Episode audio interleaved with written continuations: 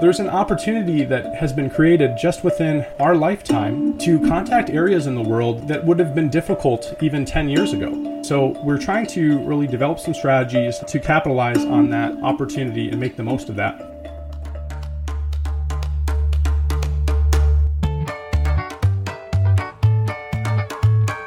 Welcome to the Essentially Translatable podcast brought to you by Lutheran Bible Translators. I'm Rich Rudowske. And I'm Emily Wilson.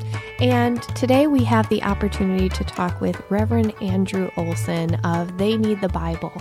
And we get to explore a little bit of what the processes are like with their project John 3:16, but also how it ties in with Lutheran Bible translators and our comprehensive campaign for More Than Words and the innovation behind that.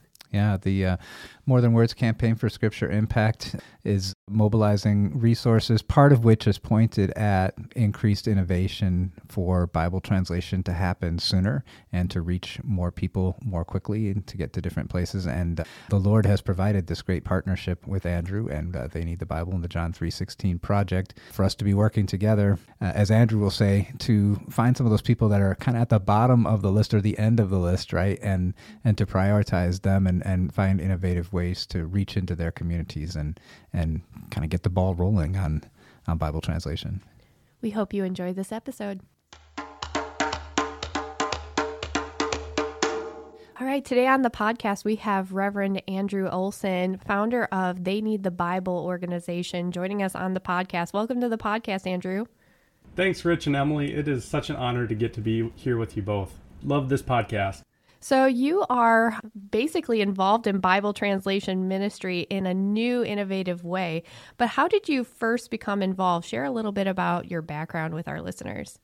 Yeah, I'm a big fan of the Bible translation movement and LBT. And the story for us goes back a ways. Both my wife and I grew up in Christian homes, and I was a pastor's kid. And I remember asking my dad one day when I was about 14, Dad, what will God do on Judgment Day with all the people who never heard? And what about those people living on an island somewhere remote? And how are they going to hear? And only to find out that later on I would be deployed to an island somewhere as a Bible translator. And uh, that's God's sense of humor, I guess. But I served with Lutheran Bible translators as a missionary for five years until 2022 in Tanzania with the Kerewe Bible translation. So, yeah, that's kind of how we got into the story. I just really sense the Lord putting a burden on my heart for unreached people in the world and really kind of showing to me the priority of getting something done there. Yeah, so tell us a little bit about They Need the Bible. So, we're like a research and development lab for translation, but we're also a ministry to unreached people groups. And many of the remaining Bibleless and unreached people groups are unreached because there's some difficulty operating in those regions. And so we started as a kind of research program testing new methods that we hope will work effectively in sensitive regions. But we also have this other DBA where we create dictionaries in those regions as well because we're making contact with these very small language communities. And so, as we're building trust with those people and building the relationship, we're also creating these dictionaries and with a focus on eventually getting to Bible translation within those regions. So, yeah, we're just about five months old now as a company, and we're super excited for this opportunity that God's given us to really pour our efforts into contacting unreached people groups. It's awesome. Being able to really have that passion for reaching out. It's so challenging in a lot of circumstances, reaching out to people in these remote areas, but you've come up with some new methods. Can you share a little bit about those and kind of break it down for a, a layperson? Sure. So we got started with what I will call a mission trip from my couch. The day was May 14th in 2022. It was a Saturday, and I woke up with this question in my mind of what if I could meet somebody from an unreached people group today? And so I sat down at my computer and I pushed record. I also do some streaming, so I, I had recorded this little experiment where I was going to see could I use the internet to meet somebody from one of these far corners of the earth. And, you know, some hours went by and I asked some friends to pray. And all of a sudden, we found someone in a really remote area of Laos that we quickly became friends with. and had an opportunity to do a little bit of translation work there. And so I came away from that experiment like super excited. I was like, wow, we met somebody from what I would consider a Bibleless or unreached people group. And was that just kind of like an accident? Like, was there, you know, a reason that that worked? And as we kind of sat on that question for a while, we realized that we could maybe codify this into a method and create a method for contacting unreached people groups. And so we put some more weeks into that kind of idea and just found that we could meet people groups in Bhutan and in Indonesia and in Africa, and that there was a, a, method that we could employ to get those connections started. So I guess that's kind of how we got started. It was this question of, you know, do I have to travel and spend the plane ticket and the resources getting to these places, or is there a way I could actually meet those special people from here in the USA?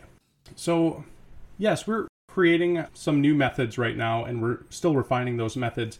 But what we see happening is that there's sort of a new missionary model in the works right now. A missionary that maybe doesn't even live overseas to do their most effective work. Maybe they live in the USA or in uh, another country and travel to these countries. And there are actually 6.92 billion people who have a smartphone right now. That's 86% of the world's population. And if you look back in 2017, there was actually 5 billion people with a smartphone, which 66% of the population. And 2014, it was 1.7 billion. You know, that's only 23% of the world's population. And even in just the last 10 years, we have seen this massive wave of people getting connected to the internet and they're they're getting on Google and they're searching for resources in their languages and they're getting on Facebook and they're making friends and they have cameras and they're shooting photos of their areas and they have microphones on those smartphones and they can use those microphones to record things. And so there's an opportunity that has been created just within our lifetime to contact areas in the world that that would have been difficult even 10 years ago. And so we're trying to really develop some strategies to capitalize on that opportunity and make the most of that. Perhaps we could create a team here in the USA that would put their efforts into contacting people groups using the smartphones, using the, the internet, and build relationships that way.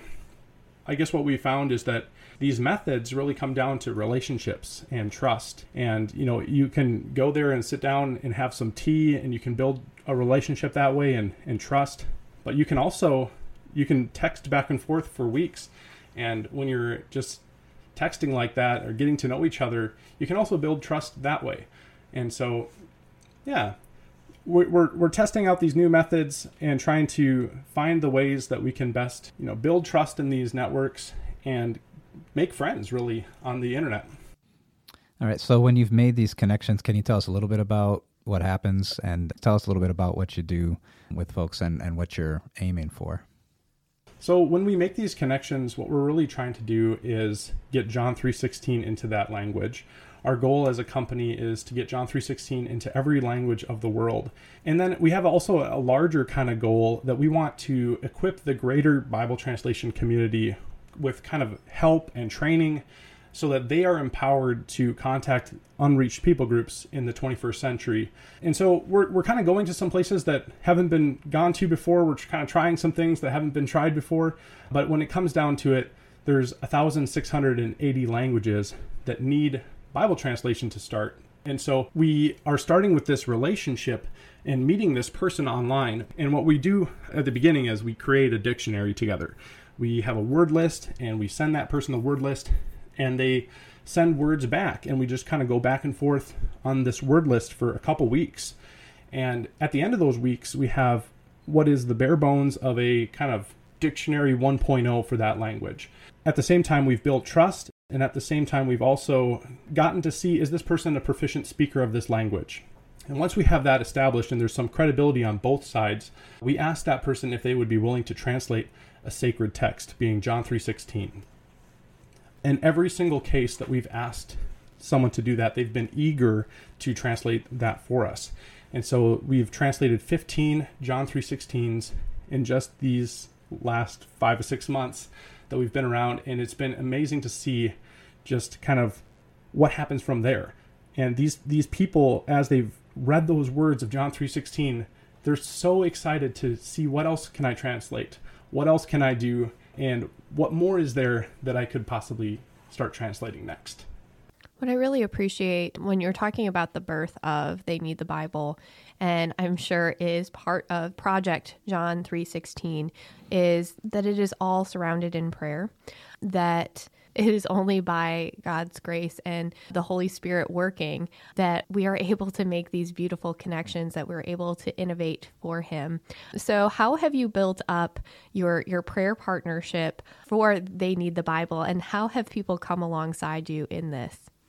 Absolutely, Emily. I 100% agree that prayer is not just a thing, it's not a side thing, it is like the thing. I was watching LBT this last year celebrate the 500th anniversary of the German New Testament, and what it reminded me of is that Martin Luther and John Wycliffe, I mean, they were just normal guys, kind of, and they were grabbed by God for a very special task. And I really believe that God is going to do that even in our lifetime. He's going to, by the Holy Spirit, kind of grab people out of their um, normal routine and appoint them to bring His truth into these languages. And so, what we have seen is that that prayer is such an essential part of that uh, process. There's a couple times I can think of where even our first people group that we met, we sent out a a prayer request to our Facebook group. We have a small Facebook group, and we said, "Could you please pray for this people group?" We're going to see if we can meet somebody from there. And within just two hours of that prayer going out, we had met someone from that people group. You know, Jesus said that faith moves mountains, and and and what we see is that as prayer is going forward, there are mountains moving out of the way so that God's word can get into these these languages. I think that is a, a huge component of what is it going to take to get the John 3:16 project started and completed. It's going to take a lot of people praying and and mountains moving out of the way and I believe God's a big God. He can he can handle those mountains moving. So yeah, we, as uh, Lutheran Bible translators, we have been blessed to you know hear the vision and and the innovation that you have, and invite our organizations to work together in partnership. Let's talk a little bit about what that partnership with Lutheran Bible translators looks like as it's kind of forming and emerging. Yeah, well, Rich, I want to say thank you in big part to you for your vision for seeing this partnership take place. We were just kind of a startup company with a vision to get John 3:16 into these languages, but what's actually emerging is is so much bigger than that. There's this thing in the works called the pipeline.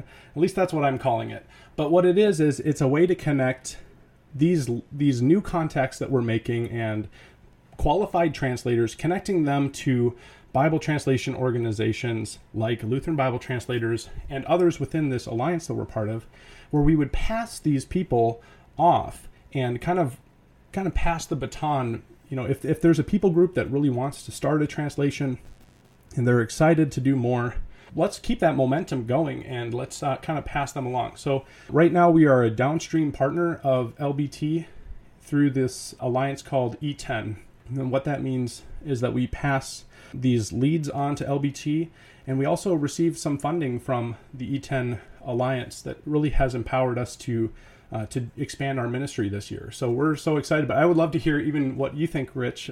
How do you see the partnership with uh, They Need the Bible? Yeah, as you mentioned, Lutheran Bible Translators is part of Collective Impact Alliance, E10, Every Tribe, Every Nation. And we have this collective goal that there's a certain population of languages called the All Access Goals that represents, by and large, most languages in the world. At one point, we hoped it was all of them, but of course, as you research and and uh, learn more about, you find that there are others. But there's a goal that by 2033, 10 years from now, there would be some portion of Scripture in every language that is on the All Access Goal list as a catalytic goal towards perhaps further Bible translation in those communities and in neighboring communities that we find out about through the process of achieving the All Access goals to to continue to reach out. But the, the goal is catalytic in that Bible translation agencies and ministries have had to look for ways to understand the whole picture of what is needed for Bible translation, to collaborate on data sharing in a way that's never been done before, and to to then say, you know, who in our whole ecosystem of organizations and partners, and as you mentioned, downstream partners, you know, folks that we're connected with, who is in a position to reach out. And so I had the opportunity to serve an interagency group, field strategy working group that was trying to map the gaps on that whole thing, is to get a handle on who's got plans to work somewhere, who's got project starts through their downstream partners and where do we not know that somebody's planning to do something to get work started and even before that right to make key contacts in communities and so to me the the opportunity and seeing what you're doing in project john 316 with they need the bible is to say what if we took the list that we have that we're we say with all the data gathering we've done and all the plans that we know are happening or that the plans about plans or anything if we still have a population where he says we don't know anything about these what would it look like to focus in on using the method that you're pioneering to make the contact? And then as you mentioned that develop that whole pipeline process of of um, referring to to um, other organizations. Yeah, however that would work. I mean, that's all so really hypothetical right now, right? So I just uh, love the opportunity to see the innovation and those stats you were talking about a little bit ago about the availability of smartphones are just really captivating, right? In terms of shifting and understanding the possibilities with technology. So as Lutheran Bible translators, yeah, we just see the partnership as an opportunity to invest in what you're doing and to, uh, in a way, also say you know to help focus it in on uh, the greater alliance goals and uh, see what's possible see what the lord will do. I love that kind of collective project i mean we're working together we're bringing all these agencies together and we're working on a common goal which is which is amazing. And we have this long list of languages and kind of the question that's that's begged is how long did the people at the bottom of the list have to wait how do we prioritize those people groups who are small and kind of on the edges? Are we able to do anything for those people who are you know at the very very end of the list? So we're, we're really thrilled for the momentum within the e10 alliance and i really believe that we can get the john 316 project done possibly within our lifetime.